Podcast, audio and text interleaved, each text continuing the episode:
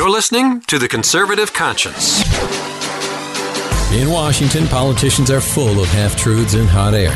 The Conservative Conscience is here to help you cut through the rhetoric and noise and explore the politically right way to think about the issues. You'll dive into one of the most insightful conservative minds in America, Conservative Review Senior Editor Daniel Horowitz. Using pure common sense and ignoring the groupthink, Daniel breaks down the major issues in Washington. You are now entering The Conservative Conscience. And welcome back to The Conservative Conscience as we plow through this final month of the year, December, heading towards the new year. This is your host, Daniel Horowitz, back here, and we got some amazing news to announce, by the way.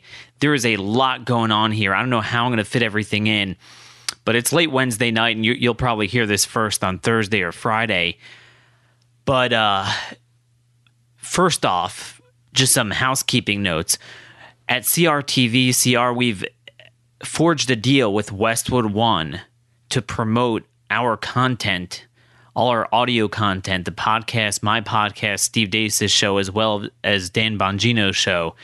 And that means they'll be promoting them on radio, their enormous digital platform. So, you know, we really look forward to welcoming thousands of new listeners and and really expanding this platform of speech, speaking the truth in long form, deep and wide, um, certainly is a conservative conscience, but really ideas that that almost everyone in this country should be able to appreciate. Basic common sense about our political system, common sense reforms, the news that's really important, and perspectives that I guarantee you you will not hear elsewhere, even in the conservative media, much of which, as you well know, I believe is kind of bankrupt. With that said, wanted to start off, before we get to our main topic here, about the complete bastardization of property rights that ties into both taxation and the whole conscience, religious liberty issue with the Masterpiece Cake Supreme Court case, and how the Supreme Court is not helping us like some people think. They are hurting us. The courts are hurting us. But I want to start off with some good news. The biggest criticism I always get is, Daniel, I want to hear good news. I want to hear good news. There's a lot of good news this week. I mean, Donald Trump is probably at the peak of his presidency in terms of fulfillment of promises and actually doing good stuff. And I honestly think that we've reached a point that, even though Trump's not a conservative, but because he does have a certain knack for common sense that's lacking among even many conservatives, and because of his personality that if you attack him, rather than being submissive, he won't back down, well, Democrats are attacking him for everything they perceive he might do. So ironically, it's working out to our favor that he actually goes and does them. You know, rather than the typical past behavior from G O P presidents, G O P congressional leaders, they back down. Oh, no, no, no, no, I'm not a bigot. I'm not a racist. No, I'm not doing scary things. He'll go ahead and do it. Uh, you know, for a while, it looked like he wanted to work with Democrats, but there's, you know, frankly, the reality is there's nobody to work with. And I think he recognizes that his only home is with conservatives. So maybe he originally wasn't a conservative, but this dynamic is making him a de facto conservative on many, many issues. So, you know, look, we're going to continue criticizing where he screws us. We're going to continue encouraging him to get better where his instincts are good, but his personnel is bad. And we'll certainly praise when he actually has a good policy outcome. And what he did with Jerusalem, there is no way to talk that down. That is a very big deal. Um, I have an article coming out, and we'll ho- hopefully be able to get up in show notes by the time we get this out, that this is really a ninety-five-year promise from President Warren Harding. Congress in nineteen twenty-two recognized not just Jerusalem, but Judea and Samaria, the entire land west of the Jordan River, known as Palestine, as a Jewish land, and that Jews would govern it, and that even the local Arabs there would have to respect them as long as the Jews would respect their religious and civil rights, which they certainly have always upheld their side of the bargain. The Arabs have not upheld theirs. And, you know, what's happened, what is so important is not just, oh, he fulfilled a promise, he's recognizing Jerusalem as a capital. and he plans to move the embassy. Now, I will just note a caveat that the embassy is not yet moved, and he did sign the waiver. But from what I'm hearing and seeing, my understanding, and we have to hold him to account, is that he really does want to move it. It's not like the DACA thing where he's kind of unfortunately mixed up on that on a personal level. He personally is very clear on this issue, but the State Department is screwing with him because even T- Tillerson and Mattis opposed even just the recognition of Jerusalem as the capital, much less moving the embassy. So again, Trump needs to do two things. He needs to pay attention to detail, and he needs to fire bad personnel and hire people that share his views. And I think if he were to do those two things, he could be a very good president across the board. But, you know, aside from the move that he made, the, the policy decision, it's the rationale behind it that I really respect. And in many respects, Trump is echoing my motto here at Con- the Conservative Conscience. I loved how he said, he prefaced the speech by saying, "We cannot solve our problems by making the same failed assumptions and repeating the same failed strategies of the past. All challenges demand new approaches." Gosh, how many times have I told you that, that that's what drives me on tax policy, on healthcare, immigration, foreign policy, military interventions, all sorts of things, not just the typical trite Republican or even conservative talking points, but really looking at systemic reforms and challenging the basic assumptions and premises of the political class. I'm very proud of him for making that statement. And, you know, the, the two-state solution and, ooh, you can recognize Jerusalem, the Arab street will riot, we're terrified. It's that crappy mentality that has prevented even, you know, Republican presidents from pursuing the truth. And what I'm particularly proud of is the fact that it's this point in particular that, oh, the Arabs will reject you, that Trump is rejecting. No, because Trump is showing that when you break through the paradigm, until you break through it, it looks insurmountable, that this is the paradigm. But if you actually go ahead and break it, people will follow. And you're seeing now um, the Filipino government as well as some Eastern European countries are now saying they might move their embassies to Jerusalem as well. That is leadership, folks. Again, we have to watch out because the personnel is terrible. The State Department is terrible. Tillis, Tillerson and McMaster and Mattis are terrible. Um, it's a problem, and we need to hold his hand and encourage him and and encourage him to fire these clowns. But, you know, I got to take yes for an answer, and this is great, great news. So, you know, again, I mean, I, I think we're in a very good position, and we got to strike while the iron's hot. Number two, I have to announce that my friend Chip Roy, widely known for his tenure as Ted Cruz's first chief of staff, he's now the head of the tenth Amendment Center at the Texas Public Policy Foundation. He is running for Congress for the seat vacated by Lamar Smith in Texas's twenty-first district, anchored mainly in, in the city of San Antonio. I will tell you, you know, you know my view on endorsements. I've, I'm kind of jaded over it, and I'm almost at the point where I want to get out of that business of endorsing. This will certainly be an, an, an exception. I cannot think of a better human being to run than Chip Roy. I'm, I'm I'm not exaggerating.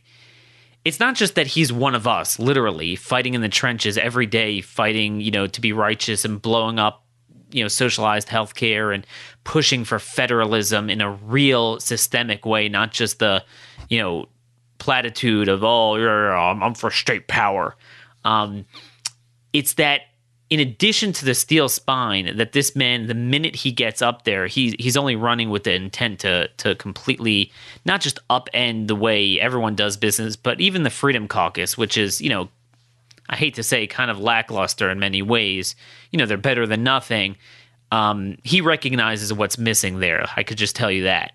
But he also has an intellect, a master's command of the issues, and fully understands, obviously, the legislative process and the games. There is a reason why Ted Cruz is pretty much the first person this generation who came to power, and the minute he stepped in there, just upended the system and fought for us on almost every issue. It's because Chip Roy was the ch- his chief of staff. Chip was standing there every minute, pushing him into the fight more and more. So that's the type of guy he's going to be. You know, since Chip left, Ted has kind of lost a little bit of that muster. Um, again, you know, a lot of, if some people say, Daniel, you should run for office, I'm telling you, you're going to have it better than a guy like Chip. And, um, you know, I just want to share with you, and some of you who subscribe to C R T V, all of you should subscribe to C R T V. Um, but certainly those of you who already have it and watch Steve Dace's program, much wa- must watch every day, by the way. If you saw me on his show yesterday, we both, you know, said over our personal anecdotes with him how, you know, he called us and said, hey, what do you think about me running for Congress? And I said, look, you know, as a political guy, I'd love for you to run. Why not? As a, you know, piece of chess on the board, of course, you're, you're a great conservative. But as a friend, I got to tell you no. I wouldn't wish that on any friend. They're going to tear you down if they see you're about to win. They're going to dig up all sorts of lies on you. They're going to just destroy your life. The House is a miserable place to be. You don't have much of a platform there. And he said something very important. He said to me, Daniel, you know, it, it's very easy to have conservative writers, talkers, think tank people, policy people, people cheerleading in the bleachers. But it is so hard to find people to get them on the field to actually run for office. Again, that has the backbone, has the intellect, has the ability, some connections to raise money is very difficult. It's almost impossible. Someone who is completely going to be severed from the cartel. Very, very difficult. And you know, who are we going to do? And, and and look, you know, part of why I don't do it, everyone says, why don't you? Well, I'm from Maryland's third congressional district. There's no way you could win there. Number two, I'm too short. You can never win at my height. That's just the reality. Uh, so, you know, the best I could do is champion those that are willing to do it. And, you know, chip roy dot com, the website is already up, C H I P R O Y dot com. You know what to do. Um, th- this is this is it. This is a guy... Yes, I understand he is running officially as a Republican just because I, I, I guess he feels at this point, because he doesn't really have much name recognition inside the district, it's hard to win as an independent or a Federalist Party or whatever. But, you know, hopefully that will take off in, in the future. But this is a man committed to breaking the two-party paradigm. I could tell you that much. So I hope to have him on the show as well. Next thing is my tax piece, the simplest, most fairest, flattest tax you can imagine, the most systemic way of not just fixing taxes, but fixing our entire backwards pyramid of governance and returning to federalism, the neutral tax. Um, neutral tax dot com, it's a website. A, a friend of mine, a newly found friend that we've become instantaneously friends, Tom Ryan is the author of this plan. I will have him on the show, God willing, next week as well. Um, I have a two thousand word essay. I'm sorry it's so long, but it, I just want to introduce why I believe this is, you know, rather than trying to pursue ten issues that are one percent solution, this is one systemic solution that will solve sixty, seventy percent of our fiscal liberty problems. Um, the neutral tax, devolving all taxation to the states, and just having the federal feds come and take a flat rate out of the gross state revenue once they determine everything. So that it will be the fifty states, laboratories of democracy, much easier way to deal with the polarization. And, and it's going to be a good segue into our discussion, the fact that we have, you know, such a large percentage of people in this country that are lost and don't understand basic property rights. But all the questions about the progressivity, what form of taxation, what source of taxation, whether and how many and what type of deductions and credits, have that out all on a state level, but still have a guaranteed revenue stream for the feds. This is more achievable than a flat tax or fair tax for a number of reasons politically. It is better than it, and it it's not necessarily in contradiction to it. It's just a recognition that we will never enact that on a federal level. It's just not going to happen. Um, there's just, we just can't, we can't even have one degree less progressive, one degree flattening deductions. You're seeing the outrage and everything. It just, it doesn't work. the current debate over tax policy demonstrates that, which is why this is such a brilliant plan. And then in some conservative states, hopefully we we will have either a flat or fair tax, as we actually do in to a certain degree in some states already. So why not just have them be responsible for one hundred percent of the revenue instead of just forty percent, you know, combined state and federal. So I'll be getting into the details there more when we have Tom Ryan on the show. But with that, I want to segue into a mixture of the discussion between two big topics this week: taxation, property rights, religious liberty, conscience rights, the whole issue of coerce, coercing individuals to service with their private property, gay weddings, and the courts, and how that ties in together. The, the, the way I thought of this juxtaposition was actually from Andrew Wilkow. He invited me on earlier this week to discuss. He said, I want to talk with you about the tax plan and, you know, the Masterpiece Cake Shop case at the Supreme Court. You know, it sounds like two disparate issues. And when I got on, he juxtaposed them in a brilliant way. And what we came out with with our discussion is that the problems we're seeing in both cases is that self-evident truths of property rights, that the world is created by God and God gives us certain rights, that the starting point is that you have property rights, that you have the right to retain the fruits of your labor, that you have the right, when you don't hurt someone else, affect someone else, harm someone else's interests with your own property, to pursue happiness and earn a living, not to be subsidized by government, not to ask for anything, but not to be stomped upon and regulated and overtaxed and confiscated, and certainly not to be forced to violate your property, your, your conscience rights with your property. And conscience is the most sacred of all property rights. So it's the same people who literally think that a tax cut is a subsidy and a subsidy is a tax cut, that you have a right to Medicaid, that you have a right to confiscate someone else's wealth, to pay for Medicaid, to pay for subsidies, but you don't have a right to a simple tax cut when you're already paying a ta- tax burden over and beyond your income level, your share of the income pie. When the top one percent earn twenty percent of the A G I and pay forty percent of the taxes, we give them a slight tax cut. That's theft in their eyes from the poor. How do we have a body politic that thinks that way? And the answer is the same body politic that thinks that I have the right to electively walk into your shop, your business, and demand that you service me in any way that violates your conscience, but you have no right to merely mind your own business with a negative right. Inaction, to merely, I don't want anything, I just want to be left alone. Yet I have a positive right, so to speak, to infringe upon your negative unalienable right. I have a B S concocted legal positivism driven right to quash your most foundational of foundational rights, the most inalienable of inalienable rights: property, conscience, and religious liberty mixed up all in one.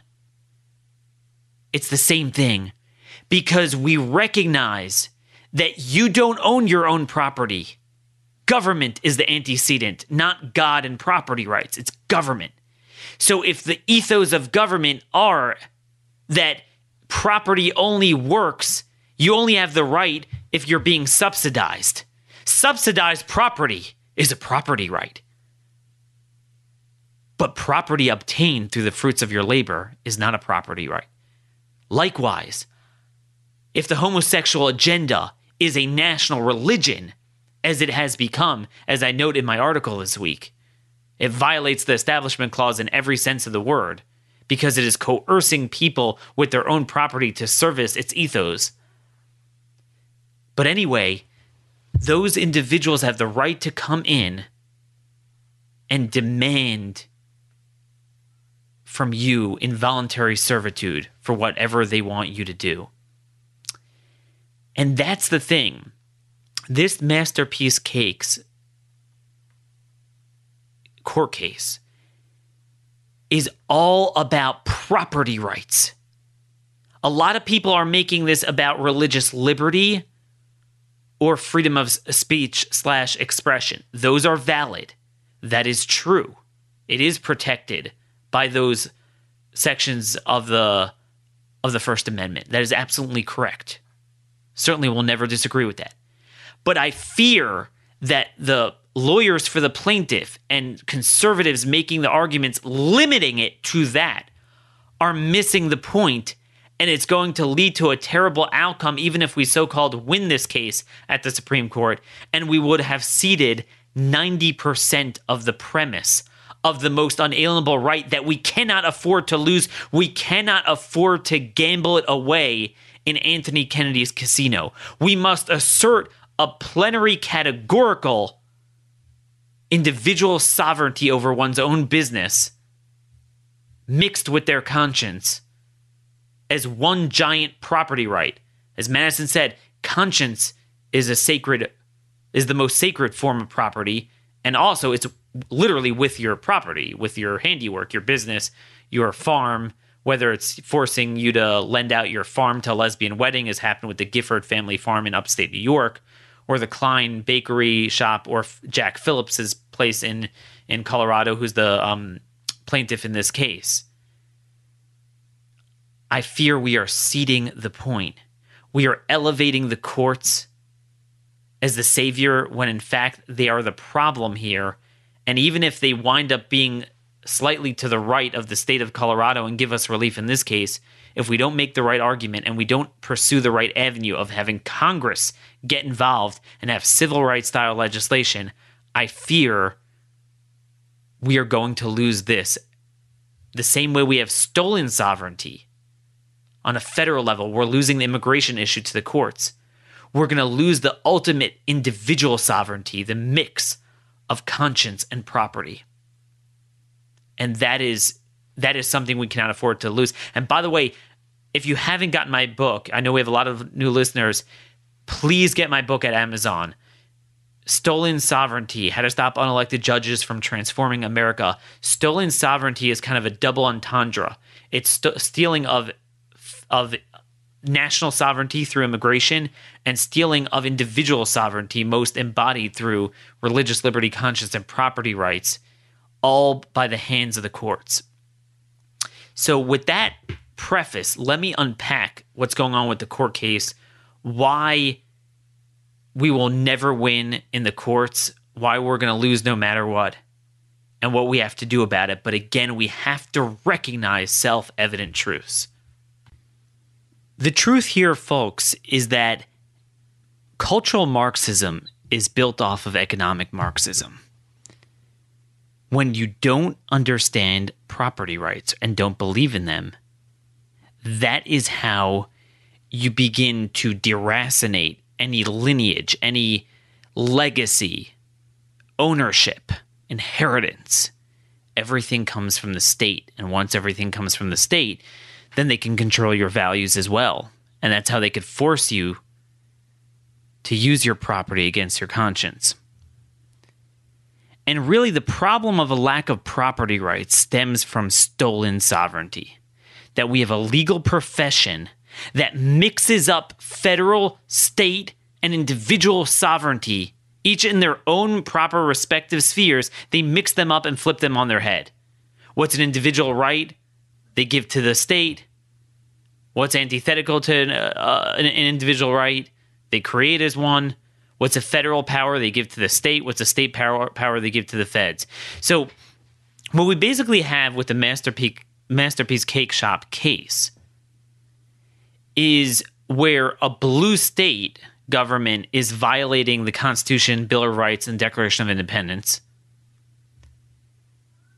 And this is a case where we're going on judicial offense. So it's our side that's using the courts to try to grant relief. And I will just say for a moment that this is actually a legitimate exercising of the judicial power, because this is a legitimate right at stake for an individual plaintiff in saying, look, you know, the state is fining me, punishing me, maybe threatening prison time if I don't violate my conscience with my property.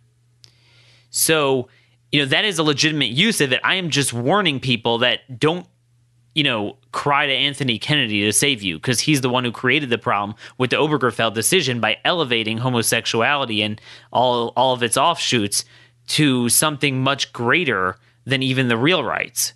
And, you know, so now we're saying, oh, well, maybe it sounds like he was good during oral arguments, which, by the way, is nonsense, because he sounded good during Obergefell and many other cases, on high-profile cases where he ruled against us. So you can't read too much into that.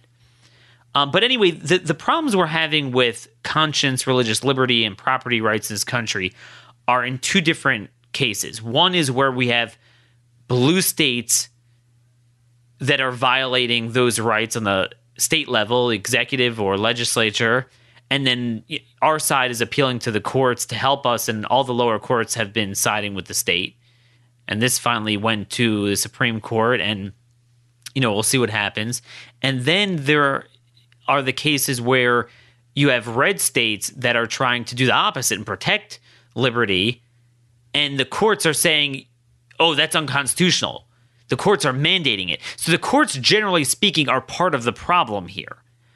Um, my concern is the way the Alliance Defending Freedom was defending this case is going to cause us problems. Now, just to be clear, I am not bashing them. They're good folks. They want to get a victory for their client, which is not just for their client. It will be somewhat of a policy victory. Um, and they feel that this is the best way to get to Anthony Kennedy's heart. And I understand it. But at the same time, from my vantage point as a public advocate for public policy, for all of us, I have to say that, wait a minute, this ultimately, you can't rely on this, and you need Congress to step in. And, and uh, this is what I advocate for in my book, civil rights style legislation, not just at a federal level, but it, but getting involved with the states and preventing any state from coercing any individual business owner to service an act or an event that violates his political or, or religious beliefs, period. Done. End of story. To be very clear, you guys know I'm a big advocate of federalism. That's my whole plan on taxes and healthcare and all, all sorts of stuff. But federalism doesn't mean states have full power. Federalism means respecting the proper boundaries between individual sovereignty, state sovereignty, and federal sovereignty, and that there is a respect, proper right for both, and that when the state oversteps its boundaries, generally speaking, a lot more things need to go back to the states. But it doesn't mean everything. Not immigration. You know, they can't just have open borders if they want. They can't control military policy. And they cannot violate unalienable rights, property rights, or the Second Amendment, but certainly conscience and the right to pursuit of happiness and property rights. They cannot violate that. Um, you know, if we're going to have the federal government step in and and crush the states with your districting maps and, and election laws because of past sins of Jim Crow that don't apply anymore, then by golly, then we are going to have the feds come in when there is a real right at stake. There's a real problem here. And, you know, if a state would come in and say no person could own more than three acres of property, would you tell me, oh, Daniel, it's a state issue, stay out of it? No. Um, this is a legitimate place. The feds need to get involved. Why can we not rely on the courts? Um, this is why we can't rely on the courts. So first of all, I'm not convinced, like many of the legal commentators are, that Anthony Kennedy somehow was convinced and is going to rule with Jack Phillips. I'm, I'm just not convinced. There are many other times that he sounded really good and then he screwed us. So, you know, again, we shouldn't place our most unalienable rights in that casino of Anthony Kennedy. But moreover, what does a victory look like here? A victory in this case is a classic conservative victory at, at, at the court. It's when you take an issue that should never even be in court. It should never be subject to the court. It should never be subject to the whims. It is black and white, similar to Heller. Oh, we won Heller. Look, great. Um, it's the most unalienable right as well. That's self-defense. It ranks up there among the top rights. As Sam Adams says, the right to life, liberty, property, and the right to defend them. Right? I, I, I hate even saying the Second Amendment because it's it's more foundational than that. It's the right to self-defense that our founders, including originally Madison, believed that we didn't even need a Bill of Rights, and a Bill of Rights implied that it comes from government or that it's limited. Um, no, it's it's more foundational than that. So those are the rights that we have. They, they, they, they shouldn't be, we shouldn't have to cede them. It's not like a policy disagreement that you compromise. There's nothing to compromise on self-defense, property, conscience, and religious liberty. You cannot compromise on that. There's nothing left. But nonetheless, that's what we had with guns. Oh, finally, there's some sort of right to own some sort of gun in some capacity in your home. But then the states and the lower courts went and just chipped away at it. Similar thing is going to happen here.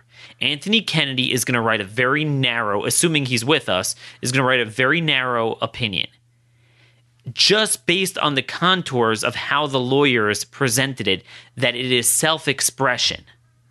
That I shouldn't be forced to prospectively go to work and build an artistic expression for something that violates my conscience. So in this case, I, I shouldn't have to make a professional cake. But as Sotomayor mentioned to the lawyer during oral arguments, she said, okay, but then a florist who is just selling cut flowers where there's no artistic expression, so you should have to do it because there is no property rights. And pretty much everyone, even the lawyer during our oral arguments, kind of admitted that. We, we, we sold out our property rights and our conscience rights. And that's what this is. There should, th- this is why we need a sweeping civil rights style legislation from Congress.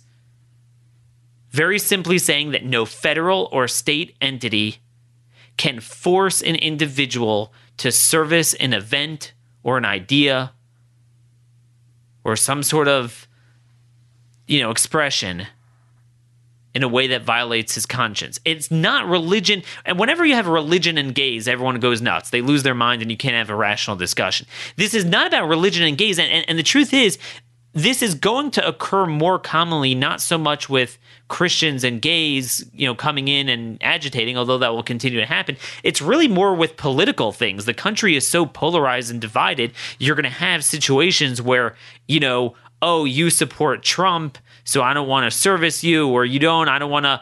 And that's the question. Should a pro-Muslim brotherhood, let, let's take religion and gays out of this.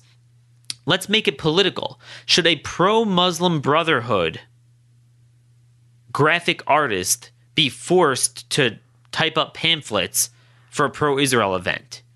Should an anti-Trump guy be forced to be a vendor for some sort of pro-Trump event? And of course, the answer is no. It has nothing to do with religion. Don't get me wrong. Religious liberty is its own category over and beyond everything that had an extra layer of protection clearly in the Constitution. But even without that, even, even if it's not a religious issue, you have the right to conscience. Period. Done. That is what you absolutely will not hear from Anthony Kennedy. And usually what Kennedy does in the few cases he's with us is he gives us a ten percent victory, and the other ninety, not, not only does he implicitly throw it away, he usually explicitly calls on the A C L U to come back and have lawsuits. He did this with the V R A. Remember in the Shelby County case, oh, we struck down the section of preclearance of the V R A. Really, it was one section, and the rest of it, he invited them to come back with lawsuits. And indeed, since Shelby County, we've gone backwards. Worse than Heller with guns, where they chopped away most of it. Here, they chopped all of it, and we went backwards. The V R A is being used to crush states from, it's being used to mandate thirty days of early voting and blocking photo I D requirements. That's what we're going to have at the court. There are no victories. And also, look, if we lose, that's it. It's Obergefell. Done, done, gone. No, no property, no questions. No one will even fight back. But even if we win, the states, the blue states will just come back and the lower courts will uphold it. They're going to, okay, so in this case, also, the case of Jack Phillips is a little different because there was clear animus there. He was kind of set up.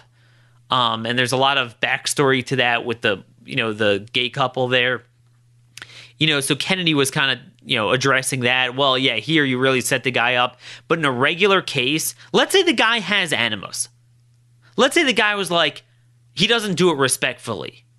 I hate gays. I hate Trump. I hate Israel. Whatever the event you're being asked to service. Let's say he does it with animus. So what? That's your right. Now, I know some of you are going to ask me, what about Title two and Title seven of the um, Civil Rights Act? Now, look, because I'm not a politician and I'm not scared to speak the truth, I'll tell you straight up. The, those sections of the Civil Rights Act are unconstitutional. Our founders would be appalled. They wouldn't recognize it. Because at the end of the day, you the property rights go as far as that, I mean, you have the right to be rude. You have the right to be hateful. You have the right to say, I'm not going to service you because you're black, because you're Catholic, because you have orange hair, whatever reason. That that is your right. Now, they have the right to come back and say, all right, well, especially now with the internet and connectivity, we're going to issue a boycott. You know, and that that's the beauty of the marketplace. And everyone's going to know that you're kind of a rude pig. Everyone's going to know you're a racist. Now, that's legally. If you want to hear the truth about the Constitution, I have no way to say otherwise. Philosophically, I could justify the Civil Rights Act at the time because blacks were discriminated against to the point that their real unalienable property rights were taken away through the Buddha government. So you could make the case that government had to come in and maybe a little bit overcorrect because of the times. But clearly that's not true anymore. And clearly, if we're going to accept the Civil Rights Act, we have to interpret it narrowly and only keep it to invidious discrimination against immutable characteristics. That, that's the key there. You know, immutable characteristics. But here, we're not talking about someone's characteristics, much less being immutable. It's certainly not immutable. It's a behavior like any other. I mean, in the same way, heterosexual licentiousness, that's certainly very natural. You're not going to tell me it's less natural than homosexuality, but it's not an immutable characteristic.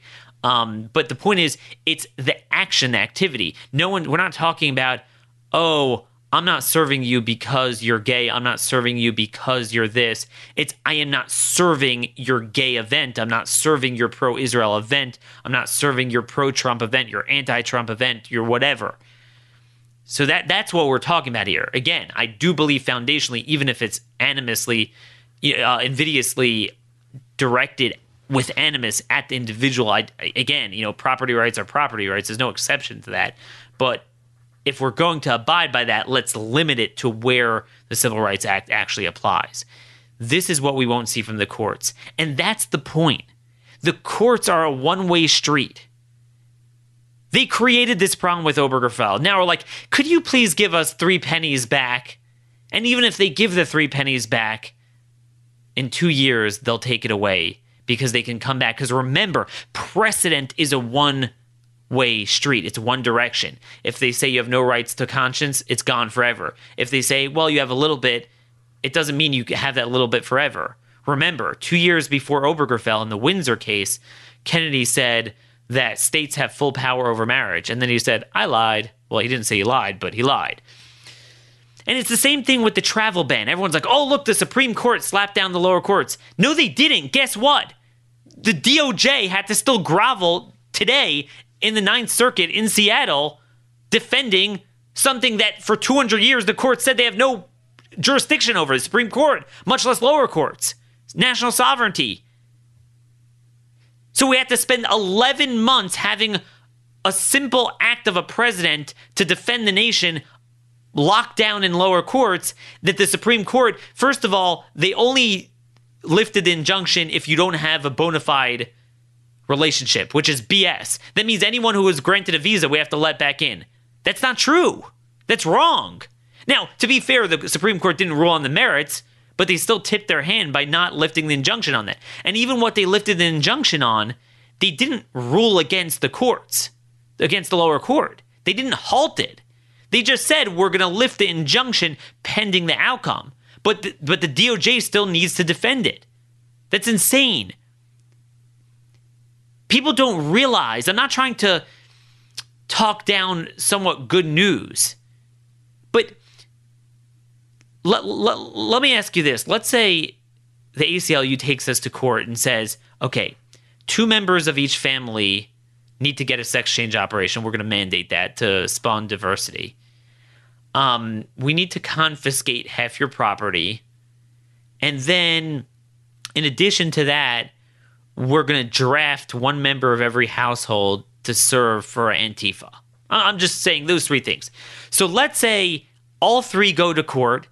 The co- lower courts take them seriously. The adjudication drags out and they entertain it. And finally, after a year, the Supreme Court slaps down one of them. The other one, it kind of remains back. I mean, is that a victory? There are certain things we shouldn't have to compromise with. So anyway, this is the point. Property rights are supreme. We need to understand the relationship between the individual, the state, the federal government. Each one has a proper role. And it is the role of the federal government to defend the people when states are incapable, such as with national sovereignty, military, you know, things like that. They're inherently incapable, so that's that's what the federal government's there for. They're unwilling or unable to protect your liberties. The federal government has to step in. And this is why, by the way, I was just speaking with a member of Congress before I recorded this about um, this this point. I have no problem with legislation straight up saying you have to be a shall issue state.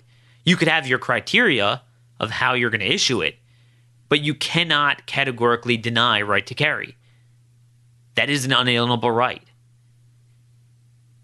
I'm sorry. Now, look, if we lived in a society where we didn't believe in the incorporation doctrine, the fourteenth amendment, and they weren't doing a hundred other things to the states to clamp down on them when they have no right to do it, then I, you know, I'm willing to cede that. But I'm sorry. If this is a foundational law, a foundational natural law, we're not going to allow states to violate it, especially when these they you know the states have been reduced to rubble anyway. So anyway, don't trust the courts. The courts are the problem. Remember property rights. Remember the respective roles of the individual, the, the feds, and the state. We have a lot more. I have I have a lot to say on this gun legislation. Very mixed that they're packaging a good reciprocity bill with this expansion of N I Cs. At a time when N I C S is being used to gather data on people, um, there's whistleblowers. I, what I hear within the V A that are saying that veterans are being denied guns, not just to carry, but to own ammo, to own guns, based on bogus stuff born out of the previous N I C S expansion in two thousand eight. This is a very big problem. Um, we're gonna have more on foreign policy. My Jerusalem article, obviously, and and don't miss, hopefully, our next episode or the one after that, where we delve into the neutral tax, what I call the freedom tax, the real tax solution that will reshape our federal government.